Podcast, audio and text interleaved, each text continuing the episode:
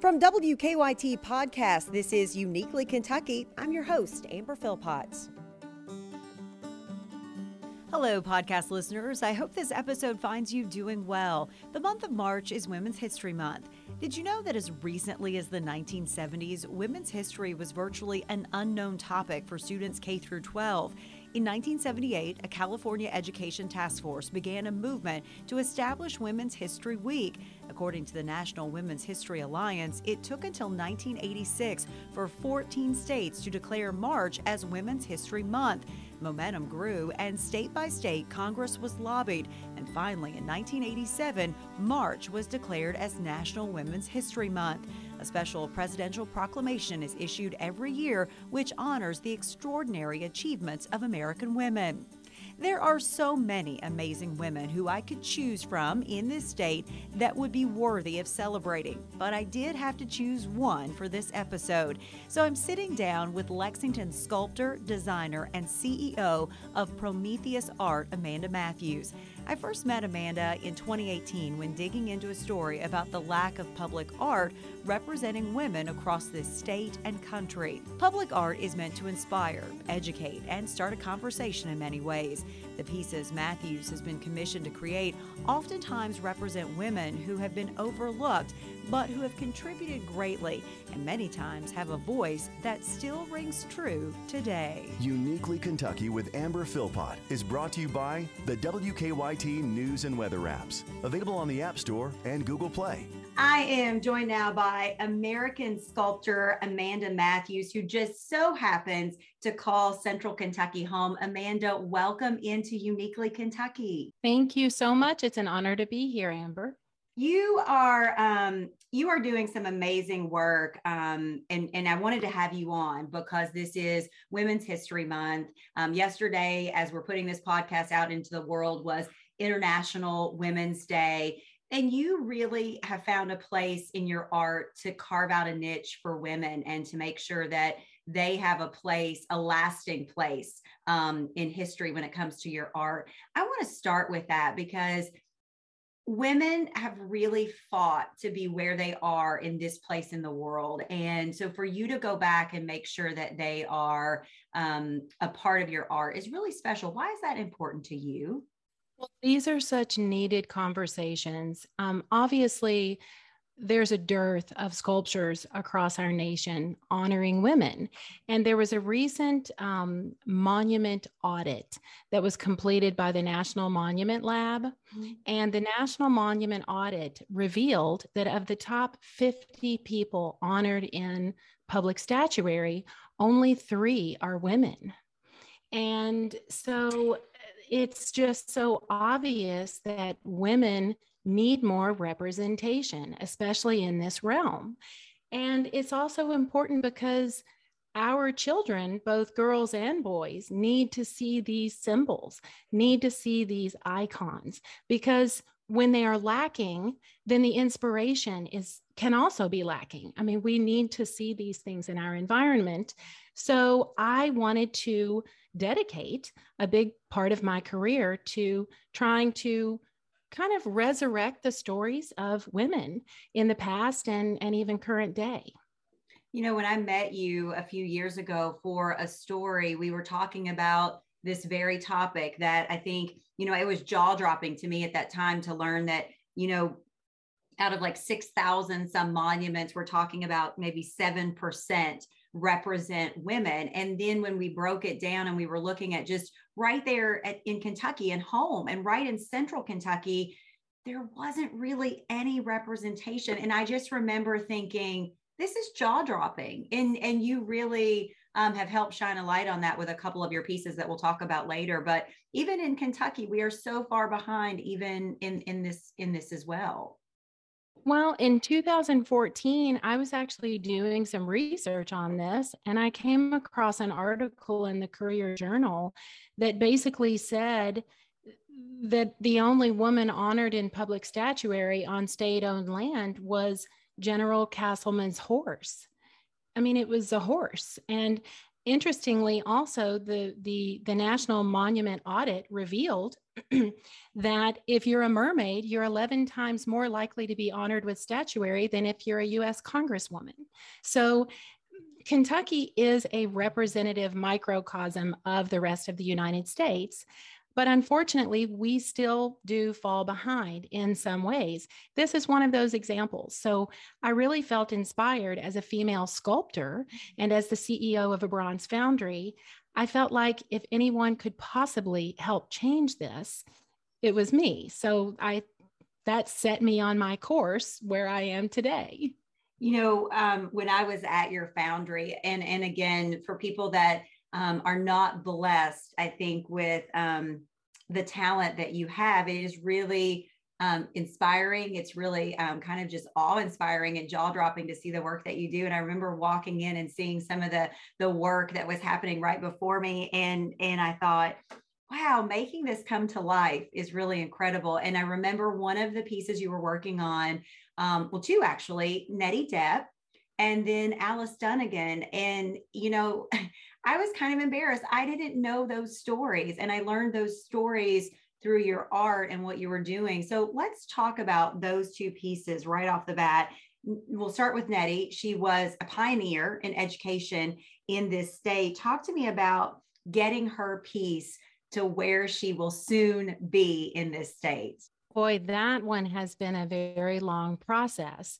So with with that particular project, I really felt like I needed to try to start at the top, meaning that if we could honor a woman with statuary in the most revered building in our state, then the dozens and thousands and thousands, dozens of thousands of children who go to the Capitol every year would be able to see that as part of their tour.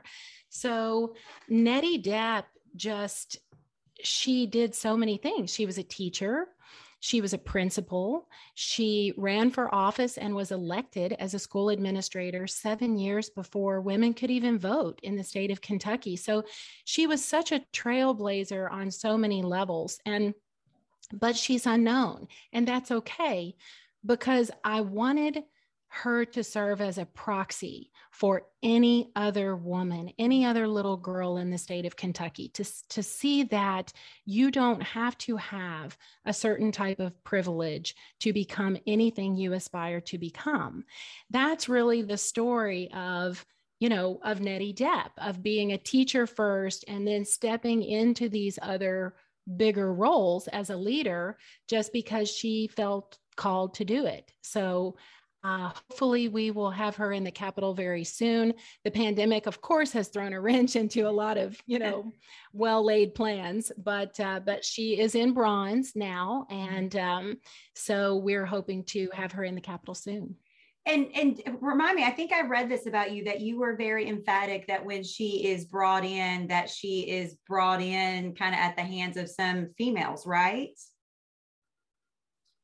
Yes, there are several things that I would like to see. I, I the the bringing her she's heavy in bronze, but I really felt like in particular that if we had a group of of women, even first responders, people mm-hmm. who who are um, physicality is part of what they do and and part of how they serve their community. I felt like it would be such an incredible show of uh, talent and show of force in a way to to have a group of women literally lift and carry her into the capitol. Um, and then it also allows other women to participate who maybe aren't familiar with this story who can actually become a part of it instead of just hearing about it. And mm. so, in that way, I like to involve as many women as possible uh, because I feel like that builds a community around supporting women, supporting other women as well. You know, and then the other person when I was in the foundry um, that was sort of in different stages of work or the beginning, I think very early was Miss Dunnigan's piece, Alice Dunnigan. And that was something that was sort of right after my own heart. Um, for people that, that wouldn't know, she was the first Black woman to receive press credentials to the White House. Um, just has a really long, wonderful history in terms of um, a female journalist and, and, a, and, a, and a journalist of color in this country. Yes. She was a journalist, absolutely. She was also one, she was such an early civil rights activist. So if we think about Alice Dunnigan's history in Kentucky and nationally, you know, the civil rights era, most people attribute to the 1960s. Alice Dunnigan was doing this work in the 1940s. Wow. She was so far ahead of where we attribute the civil rights era. She had such a national presence as well, like you said, being credentialed and whatnot, but she also worked for four different presidents. Wow. She was incredibly involved in Truman's run for office. As a matter of fact, we unveiled the sculpture of her in Washington, D.C. Mm. But then several months later, it was moved to the president, the Truman Presidential Library, and we had programming there as well as several other colleges. And that's because she traveled with President Truman on his whistle stop tour. We ended up having so much programming around her and the sculpture of her because her life is so incredible and her legacy is so far reaching we called it the second whistle stop tour. Um, Alice Dunnigan is just a gem mm-hmm. of, of a person, of a woman, and she contributed so much to Kentucky's history, but also to our nation's history. You recently also, I mean, I, I just love that I, the fact that I can keep going on with all of these amazing stories that that all lead back to sculpture from you. But I, I'm I'm one weekend I turn on the television, and maybe some of our listeners and our viewers would have seen this on CBS. I see Amanda Matthews standing in New York City with her sculpture. And I was like, oh my gosh. And this was another story that was kind of uh, partial to me anyway, from a, from a reporter standpoint, but you have this beautiful um, installation um, that is representative Nellie Bly. And, and if people don't know who Nellie Bly is, I'm going to give them a pass because they may not, but someone like me, um, I know. But um, she was sort of like our first investigative journalist and a woman at that. But Amanda, this piece that is there is at what Roosevelt Island it is really thought provoking um, and also telling Nellie Bly's story, but it's also really thought provoking for the other women that you included in this as well. Where did all of that come from and how did it come about? Well, the it's called the Girl Puzzle, mm-hmm. um, and the Girl Puzzle is the title of Nellie Bly's first published work in 1885, and she wrote that and signed it lonely orphan girl because she had lost her father when she was only six years old. And when she lost her father, she and her mother and siblings were basically plunged into poverty. So she had a very different perspective on what how she had to survive basically. And so she was responding to an article called What Girls Are Good For, where the writer went on a screed against working women and called them a monstrosity. Well, mm-hmm. Nellie Bly knew that she couldn't survive unless she worked. So she responded to this very strongly with the girl puzzle. So the title of the monument that I created, that we created in New York City, is also called the girl puzzle. And it does represent Nellie Bly. But Nellie Bly is a national figure. She is an international figure and a hero, really. She was not only a, um, an accomplished journalist and the first investigative journalist in the United States and worked for Joseph Pulitzer. She was mm. also the first female to circumnavigate the earth alone. So she broke a world record and she has so many accomplishments. She was an inventor, she held patents, she was um, she was uh, a writer of other types of, of things. She was um, a philanthropist in her later days. She just crosses so many categories. So I felt like it would be difficult to convey her legacy with a sculpture just of Nellie Bly. Mm-hmm. What she is most known for is her advocacy for others, in particular marginalized citizens and more specifically women. So her first her first assignment from Joseph Pulitzer what, when she worked for the New York World was to go to what was then Blackwell Island and investigate the women's asylum because there were stories that the women were not being well taken care of. So this is what um, she she writes about this, and it ended up becoming a book called Ten Days in a Madhouse. Hmm. So these stories that she includes about all of the women who she met made me think of these wonderful women who I know in my life today. Women who were just as broken, women who had who had worked to put themselves back together, to be healthy, to you know, people who had suffered great loss but who had overcome it. Mm. And so I felt like the only way we could truly convey Nellie Bly's legacy was to continue her great work of advocacy. And that's why you see so many of these other giant faces of these beautiful women of all ages. And in the monument, I have reflected these women, which represent many facets of humanity, including Asian and Black and immigrant and young and old and LGBTQ uh, community members, because Nellie Bly represented and advocated for all different types of women. So that's a brief synopsis. Mm-hmm. Um, the story of Nellie Bly has been told and written over and over and over for decades. So she's she's quite an international um, an internationally known figure. One of the things that I was struck by in the piece um, that you were able to do um, with CBS is that there was one young woman, um, part of the LGBTQ community, and what is written on the back of her piece, she also has tattooed on her arm, While I live, I hope. And that just as a woman really struck with me or hit home with me because I thought, I think all of us as women, as long as we're alive, we're hoping that one we've made our mark on the world we've you know we've taken care and done for others but also we hope for one another or at least i do as a female and i think amanda that's safe to say about you that we have these hopes and wants for one another um, and and these women that you're kind of immortalizing in this sculpture have been able to do that for you and i both right oh Absolutely. And it was interesting because Nellie Bly wrote, While I Live, I Hope. She saw that on the mm-hmm. wall of the asylum. And she said it struck her forcibly because she thought, how can any of these women have hope?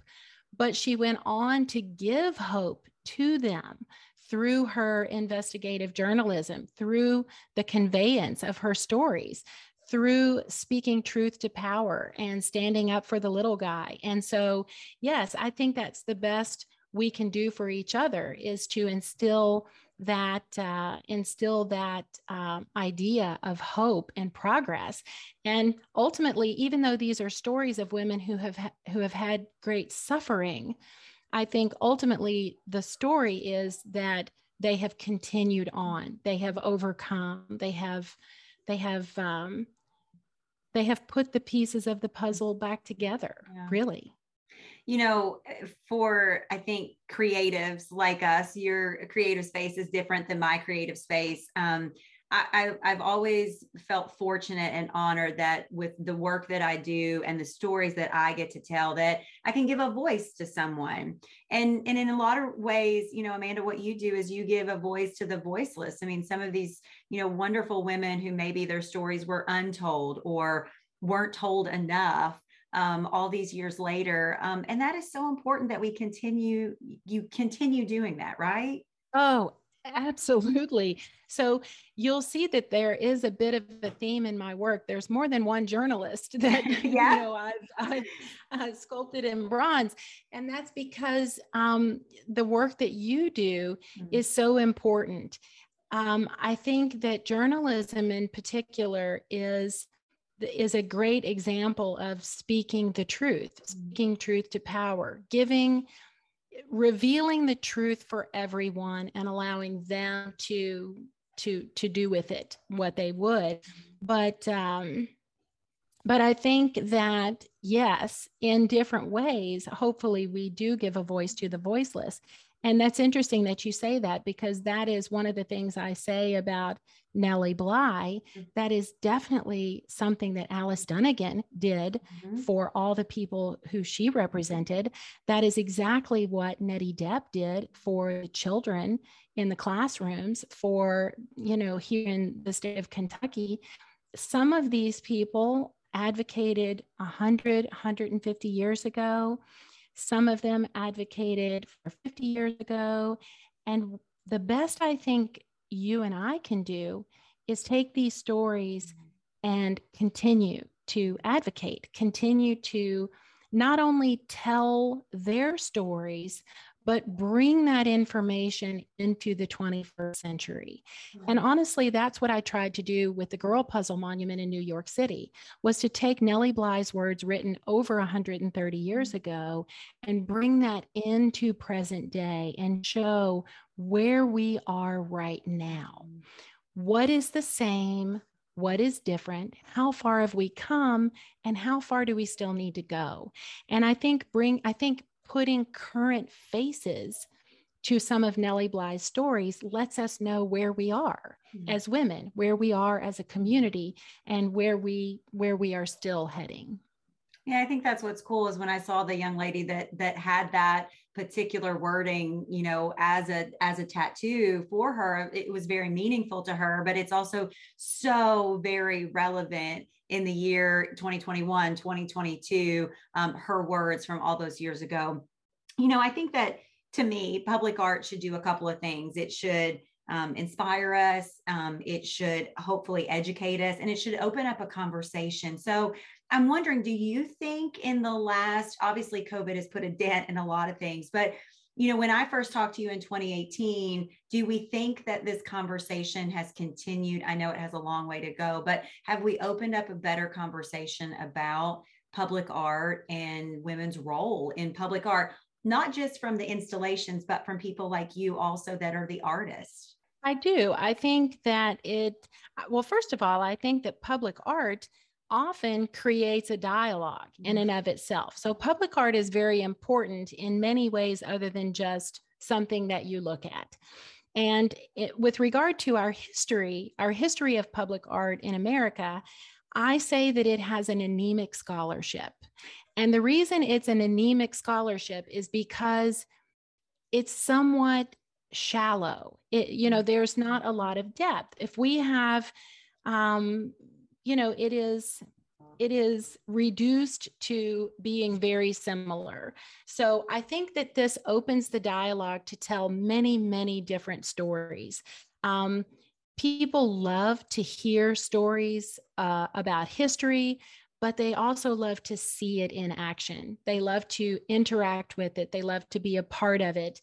Um, so I part of the dialogue that I introduce is that the best way we can change this anemic scholarship of public art is to decentralize what has been central.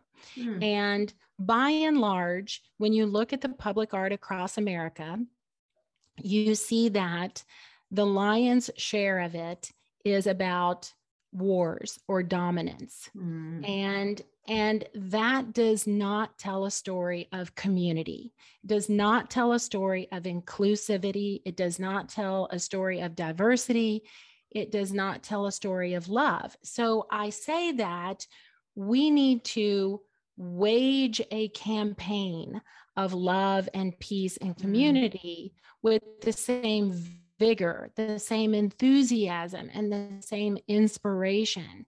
And when we do that, we will reveal through all different forms of art what we are trying to convey to each other. Mm-hmm. And as that continues, because the dialogue is open right now, we I know that because I'm traveling so much and mm-hmm. having this dialogue, but it takes time. And um, so public art does play a big part in in this dialogue and not just static public art interactive public art performance art it's interesting because many people say how many sculptures are there of women and i can tell them that because of the audit mm. i also like to say that I haven't felt represented in public sculpture as a subject or as the artist. Hmm.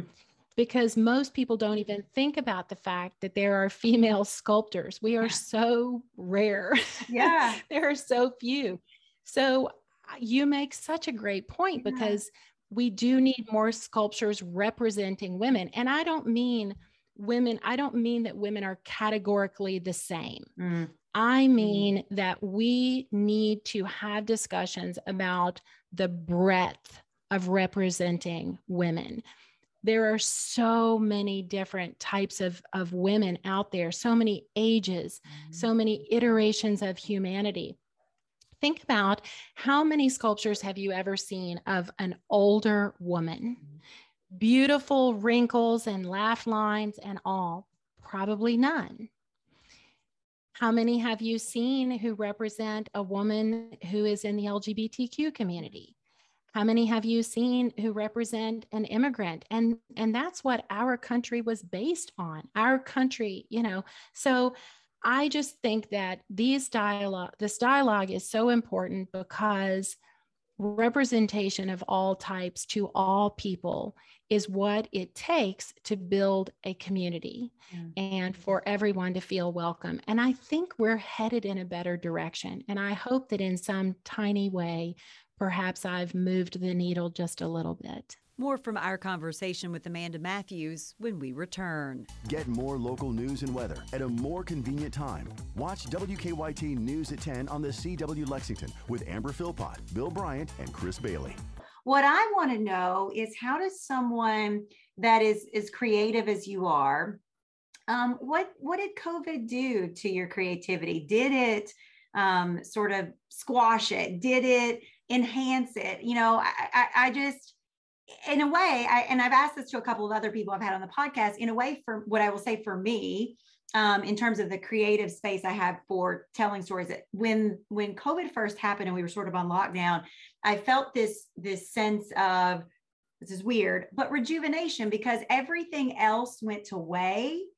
Um, and I could focus on just telling a story, and I didn't have X, Y, and Z. Like I didn't need to be here, there, and everywhere. And I could go, oh my gosh, I just want to do my work and tell my story. So that's how I, I, felt it for me. And then it's weird as we start to open back up where little bits of your time are carved away. And I say little bits of my brain are carved away because I feel like the creativity is being pulled out with it. So I'm I'm wondering for someone that is way more creative than me, like you, what that did to you. Well, I think that I understand completely, first of all.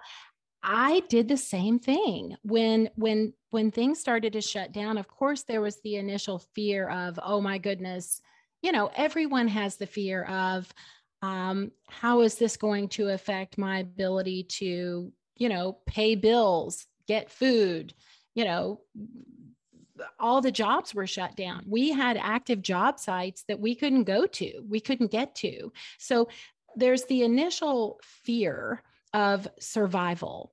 And and honestly, because I have lived different lives, you know, I've lived below the poverty mm-hmm. line mm. at some points in my life, and I've lived well above the poverty line. And so I think that you see things from very different vantage points depending upon where you are. So that first initial fe- the feeling was fear was oh my goodness how will we survive this once we got through that and we realized we would survive i felt the exact same way you mm-hmm. felt which was wow this is a breath of fresh air for a creative because mm-hmm. i think that especially when i am working on a concept in particular the Girl Puzzle Monument in New York City because that was one of the projects I was working on. I really like to deeply, deeply explore mm. what it is that has inspired someone to um, to really um, just go beyond the expectation of a human being within the mm-hmm. context of their life i really want to i want to deeply deeply understand mm. what has caused them to dedicate their entire life to a cause mm. And I think that the quiet space that's needed for that to conceptualize um, an art project or conceptualize a legacy, and then to convey that through a visual medium, um, an audio type of medium like this, uh, to write like you do. I mean, you do the same thing that I do in many ways. You're trying to synthesize the details of a beautiful story and determine how you can best convey that to an audience that will also inspire them. I mean, that's really the purpose, mm-hmm. right? Mm-hmm. So I love that quiet space. I love that private space where I can write and think and conceptualize. Um, and then after a while, once you've been in that deep space writing and creating, you think, hmm, maybe I should be around another human being. it's nice to know that someone else shares that because I was just I was just thinking, wow, it's nice to know someone else goes down a rabbit hole and literally yes. can't find their way out of the rabbit hole, which is what I tend to do.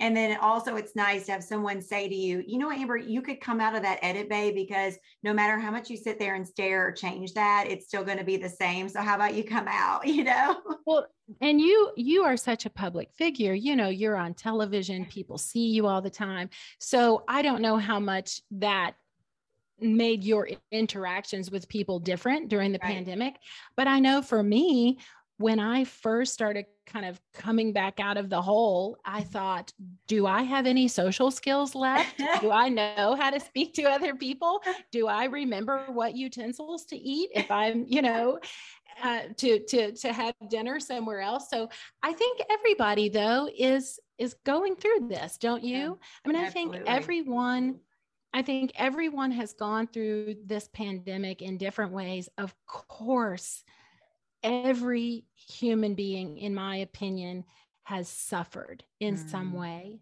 during this pandemic. Mm-hmm. Every one of us have had some sort of loss. We have had fear. Mm-hmm. We have mm-hmm. had struggles um, mentally, financially. Um, and then there are also successes that I think a lot of people have had. I think me included. I think that there are people who have had needed quiet time where they've had these mm-hmm. wonderful aha moments where they've thought, wait, I love to write, or I love to paint, or I love to whatever. Right. And so, uh, you know, uh, we have to acknowledge the difficulties from the pandemic, of course, mm. but I think we also should at least try to find um, the beauty in in in some of the soul searching that people have done who have come out on the other end. I feel like I've come out yeah. of this so far in some ways better because it gave me the opportunity to go a little deeper, mm. you know, to see mm-hmm. what's truly important, to mm. see what is really meaningful and let everything else fall by the wayside. So, you know, hopefully other people have experienced some of that as well too. I know you're one that's always working on something. And so I promised that we would keep this around 30 minutes. So, my last question What is Amanda Matthews working on now? And where can we see your next beautiful piece of creation and art? Are you allowed well, to say? I don't know. well, it's interesting that this is where we are because that's a good segue. I am actually working on the Kentucky COVID Memorial. I I was just when we were talking about that, I was like, you know, I knew that that was coming, and I was saying, I felt what you were saying that all of the things that you just said would be conveyed in some kind of memorial where we would all sort of feel those things. So you're exactly right. That was a great unknown segue that I helped make there. So talk to me about mm-hmm. that. Good job. Sometimes you get so, it right, you know? You're a natural.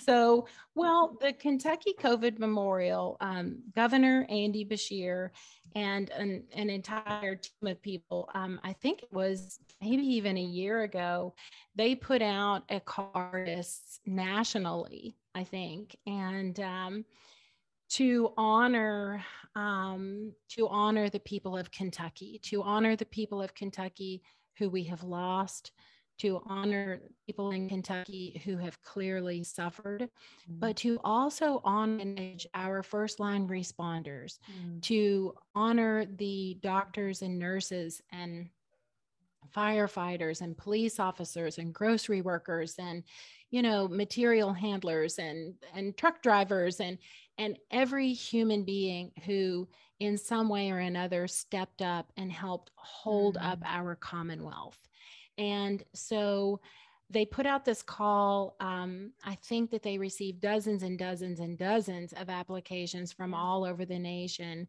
And I was lucky enough to be one of the 11 who were shortlisted, mm-hmm. and then was even luckier beyond that to be the person whose concept was chosen. So oh. I am incredibly honored by this. And uh, we are, that is the next big project. So, um, so I am working on um, on on a on a lot. Uh, uh, I think there are seven or eight figures in bronze. There are several elements to this, but it will be permanently installed at the um, Memorial Monument Park right there at the Capitol.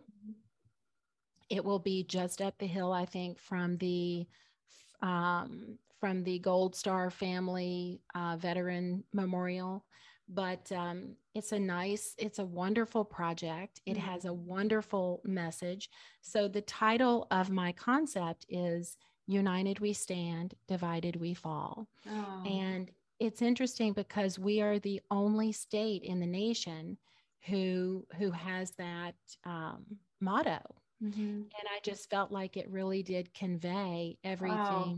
it does so, um, so I created a concept paper and an audio mm-hmm. that tells the story of how I created the visual aspects of the monument from understanding the history of the motto mm-hmm. united we stand divided we fall and interestingly the first time that we know of that it was used in history was was a few thousand years ago it was an aesop fable and then it works its way, it winds its way through, through history. Um, and uh, so I tell a little bit about the story of how it was included in certain songs during the Revolutionary War in the United States and how it was adopted and and why and, and how it represents our commonwealth. Mm-hmm. And so I just wanted to include everyone in our state. I wanted everyone to feel represented uh, in it because it really does take that community for us to stand and be strong. And um, so, in a commonwealth, you know, we all should have an equal voice. And I want that to come through in the monument as well. But mm. we certainly do want to honor those who've suffered and Oh, that will be beautiful. I mean, that is a that's a beautiful concept. I mean, I, I can't imagine what it's going to look like, but that is so so needed right now. And to be able to have that particular phrasing that is important to this state, but also very important in so many other ways for all of us right now is really cool. Well, with memorials in particular, um, we know that there is grief. Yeah. We know that there is sorrow. And so some of the elements that I wanted to include were the green lights, of course, mm-hmm. and um, the sounds of bells.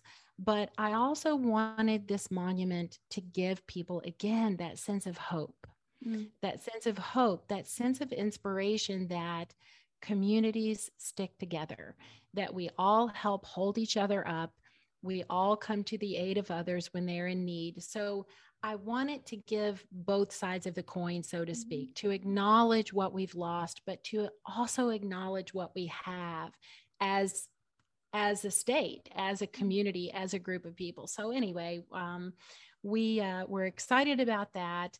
We are we are really involved in that project, and I I don't know exactly when. Um, the finish date is yet, right. but I certainly hope that um, I certainly hope that um, um, that is well received by the people oh. of Kentucky. Well, Amanda Matthews, I could literally sit here probably for hours with you to talk about art and women and history and all those things. Um, but I know you're a busy, a busy gal, and I appreciate a little bit of your time. But I'm, I mostly appreciate what you're doing for this world, and and um, I think all of us just hope that, again, like I said, we've made some kind of mark on the world. But I, th- I certainly think that you have done that in many different ways. So thank you. Let me say to you for doing that. Well, thank you. It is such an honor to be here. It's such an honor to speak with you. And thank you for the great work you do as well. Well, thank you. And to our listeners, we always appreciate you. Thank you for tuning in to Uniquely Kentucky.